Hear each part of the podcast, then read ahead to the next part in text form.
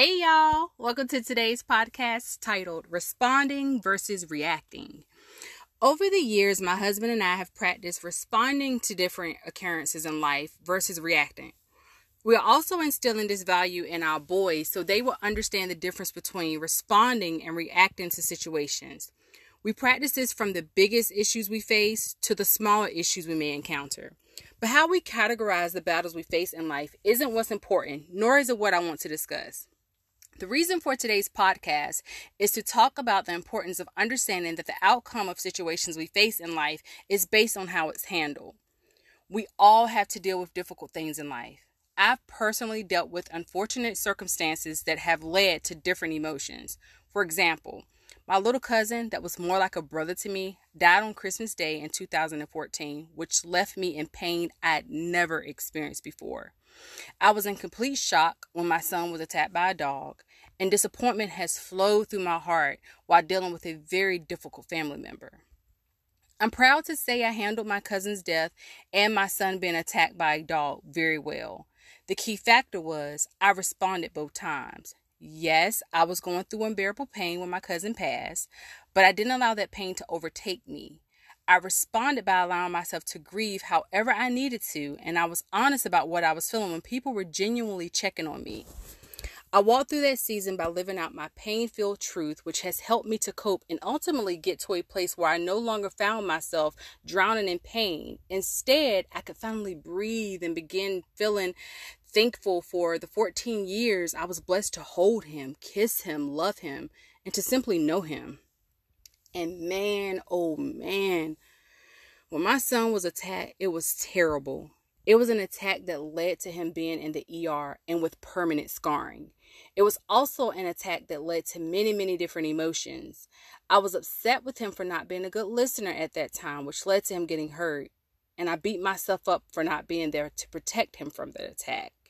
However, with all the emotions I felt, I responded by reminding him of why it's so important to be a good listener. And I was comforted in knowing that even though I wasn't there, God placed another individual there to help my son. I remember the owner of the dog thinking I was angry, but I wasn't at all. Not even at the dog. Like I said before, I was just in shock. Looking back, I am at peace with myself for how I handled both situations, and it's a sweet feeling knowing I was able to respond in the midst of it all. Okay, with that said, there have been times that I've reacted. Dealing with tough situations can be hard. But dealing with tough or problematic people is downright draining, and the outcomes can be ugly if we aren't careful. This brings me to my third difficult situation I mentioned earlier my loved one. I would love to say that I've handled moments with a said family member with grace and honor, but I haven't. I found myself on more than one occasion reacting out of frustration, hurt, disappointment, and if I'm being honest, just being downright tired of the drama. And while my emotions may be valid, reacting was and is never okay. It's only left me wondering what would be the outcome if I would have responded instead of reacting. I love what Pastor Tito Tirado once said Don't make permanent decisions based off temporary feelings. And that's exactly what happens when we react instead of responding. We make decisions based on whatever situations we are currently dealing with because of the temporary feelings we are experiencing.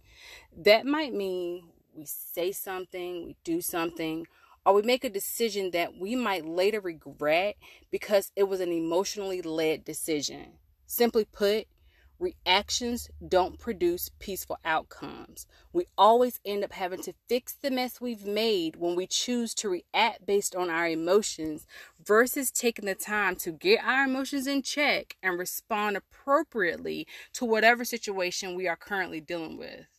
The result of responding is peaceful because we can be happy knowing that we took the time to respond instead of reacting. Responding means we take the time, even while dealing with different emotions, and we purpose to handle the matter appropriately, meaning our actions are filtered through a healthy thought process. But how does that look, and what does that even mean?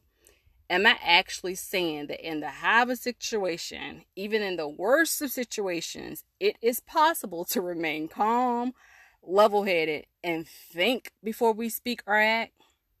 Hmm. That's what I'm saying. It's possible. I do it. My husband does it. I see my kids do it. And I've even seen others do it. It's not easy, but it is possible. If it were easy, we wouldn't have to purpose to be a responder to the hard things we face. It would just come naturally. And let me tell you, it doesn't. It does not come naturally. It takes practice. Practicing helps us get better with time. Sure, we will still make mistakes and even fail again at some point. But like my son Jordan said, I'm trying. And y'all, that's what really matters that we all continue trying. Encouraging you all to choose to respond more instead of reacting is not a charge to be perfect. It's simply encouragement to choose to be proud of how you handle whatever situation you find yourself in. Wouldn't it feel great if more of our encounters ended with us being proud of the reflection we see in the mirror?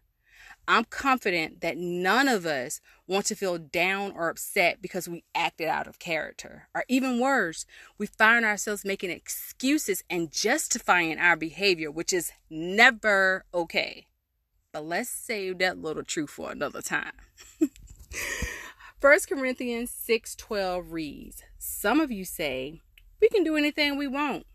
But I tell you, not everything is good for us. So I refuse to let anything have power over me. My hope and my prayers are that we will all choose to respond well to life and its challenges instead of allowing our emotions to have power over us, which will only lead to reacting. Thanks for tuning in and blessings to you all. And by the way, if you guys want to keep up with me in between my podcasts, you can find me on Instagram at Sonia K underscore M. All right. Thank you guys.